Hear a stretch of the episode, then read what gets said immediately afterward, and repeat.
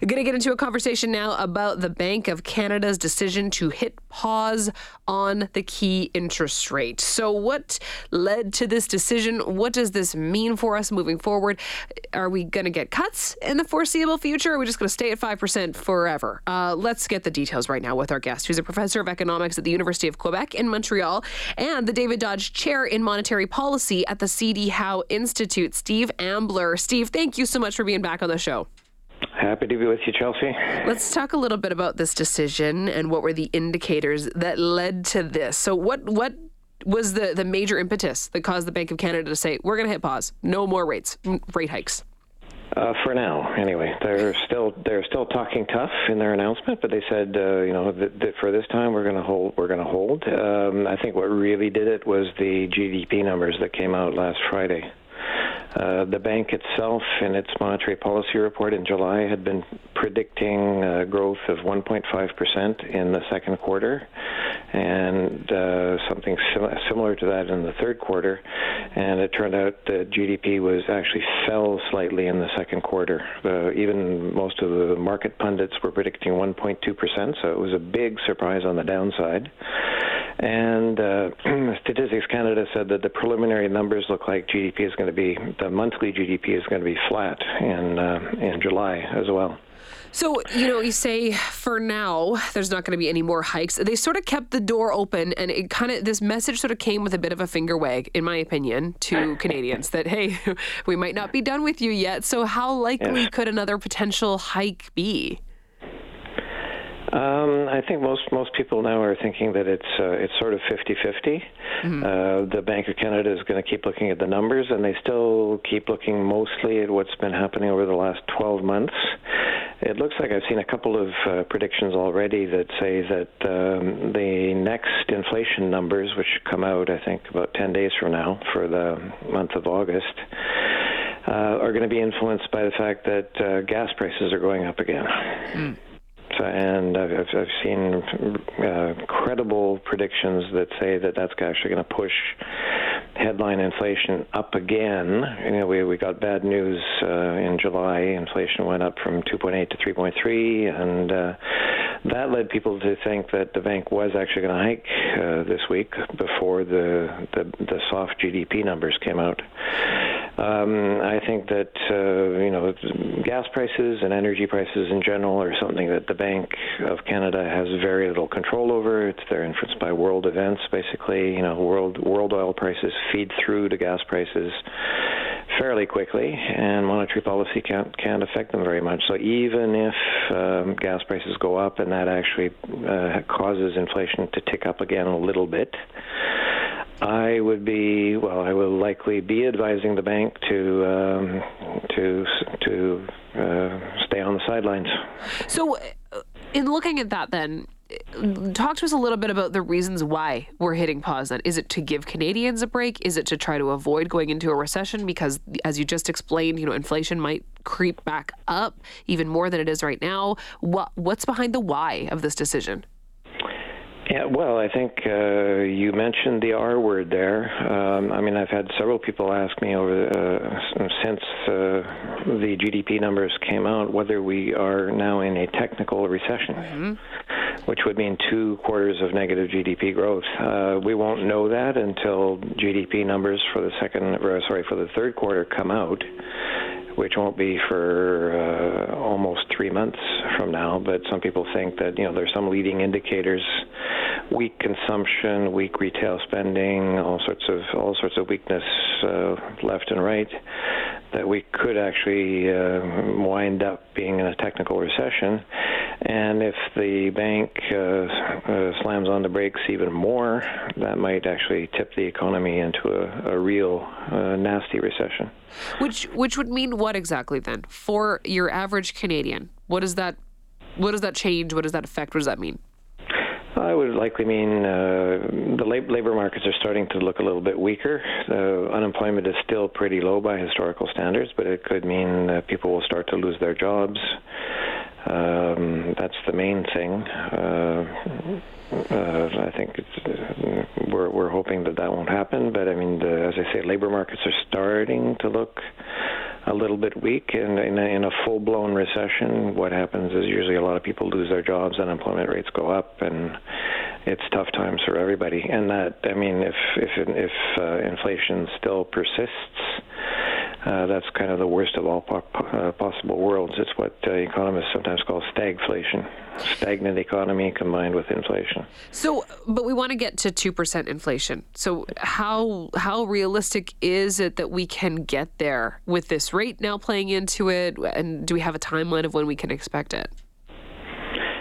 Um, yeah, I mean, we the the bank uh, aims to get headline inflation to two percent, um, and uh, there's some nasty things that are going on. Um, one thing that really interested me in the last uh, Statistics Canada report on inflation was that they noted that um, the uh, mortgage interest costs over the last 12 months had gone up by. I hope you're sitting down 30.6 percent, which uh, which is I, I think oh they said it kind of an all time yes, um, and that's actually directly due to the Bank of Canada's interest rate hikes. I mean, the, the biggest hike that it actually did in this hiking in this um, hiking cycle was last July when they they increased the overnight rate target by a full percentage point.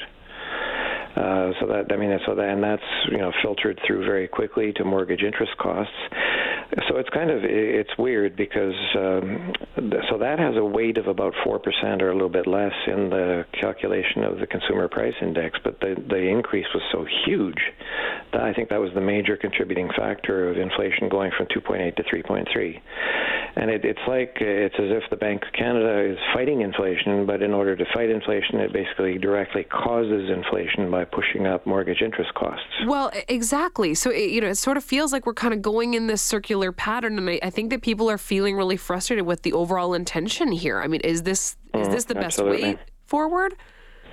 Uh, it's unfortunately about the only way forward, but um, I think the, the Bank of Canada should be paying a little bit less attention to um, these measures of inflation that are influenced by precisely mortgage interest costs, uh, energy costs, and gasoline costs, and even food costs, which have been running about twice the rate of inflation uh, for as long as I can can recall, for la- at least the last year, maybe two years.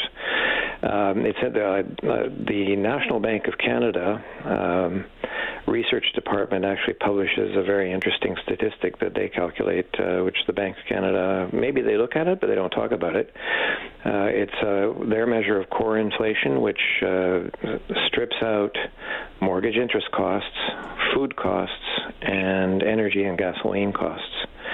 And that, um, over the last 12 months, is actually only running at 2.4, which is not that much above target. And over the last three months, uh, it's uh, running at 1.6% annualized. So that's actually below target. Um, so you know, once now, now that the Bank of Canada has paused its hikes, um, you know, mortgage interest costs are still going to be increasing, but more slowly. Uh, people who have variable rate mortgages already suffered, uh, you know, the impact of that, and now people, as their mortgages come up for renewal, will feel the feel the pain, Sure. but uh, the increases will be be less, and I think that's one thing I'm sure if you look at the monthly numbers, um, this 30.6 uh, increase over the last 12 months, a lot of that, in fact, was last July, and that's actually going to drop out of the next headline inflation numbers, which are coming out in 10 days. So uh, that's going to make things look better. Gasoline prices are going to make things look worse. But the bank, I think, you know, if it, if it looks beyond strictly just headline inflation, I think there are signs that inflation is coming down and getting under control. Uh, if that's the case as well, if the bank holds at 5% for a while, uh, as inflation decreases, it means that actually its monetary policy is getting tougher because real interest the real interest rate is actually going to be going up. That's essentially the the bank's rate minus the inflation rate. If inflation decreases and the bank holds, that that means a higher real interest rate. That's more restrictive. I mean, I, by most measures, the bank's monetary policy is already quite restrictive. And as I said, you know, there's a real danger that if they go back to hiking again because of bad news on inflation next time in October, uh, we could be heading for a real recession. Well, and that's that's just it, right? So if they do hike again, would we not be headed directly to a recession, and that would be a certainty? Like it feels like a really delicate balance right now. Is that the right way to read this? Uh, yes, it's a it's a delicate balance right now. Nothing nothing in uh, nothing in predicting the future of the economy is ever certain, but I think the, the probabilities would go way up.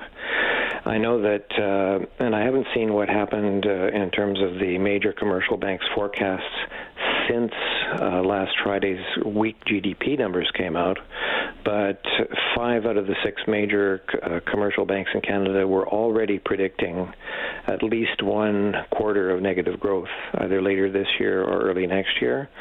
With the weak GDP numbers, I'm sure they're going to be even. Uh, more pessimistic about GDP growth, and if the bank hikes uh, hikes its rate again in October, uh, we we're, we're always we can always talk in terms of probabilities rather than certainties, but the probability of a recession will go way up.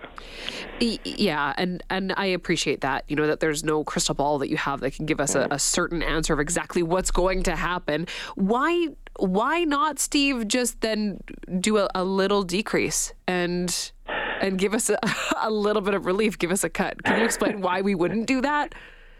I think you know, and especially if you read the last announcement, uh, the bank, especially in the last paragraph, these announcements are usually about a page long, and in the last bank, uh, paragraph, they're they're still talking tough.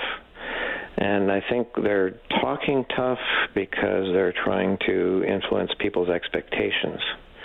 They want to, you know, if, if if people come to expect more inflation, either you know for whatever reason, including if the bank starts to ease off, um, that will actually that could actually make inflation worse because it feeds through to how much uh, for, um, stores and other firms are going to want to increase their prices. It feeds feeds through as well to wage settlements.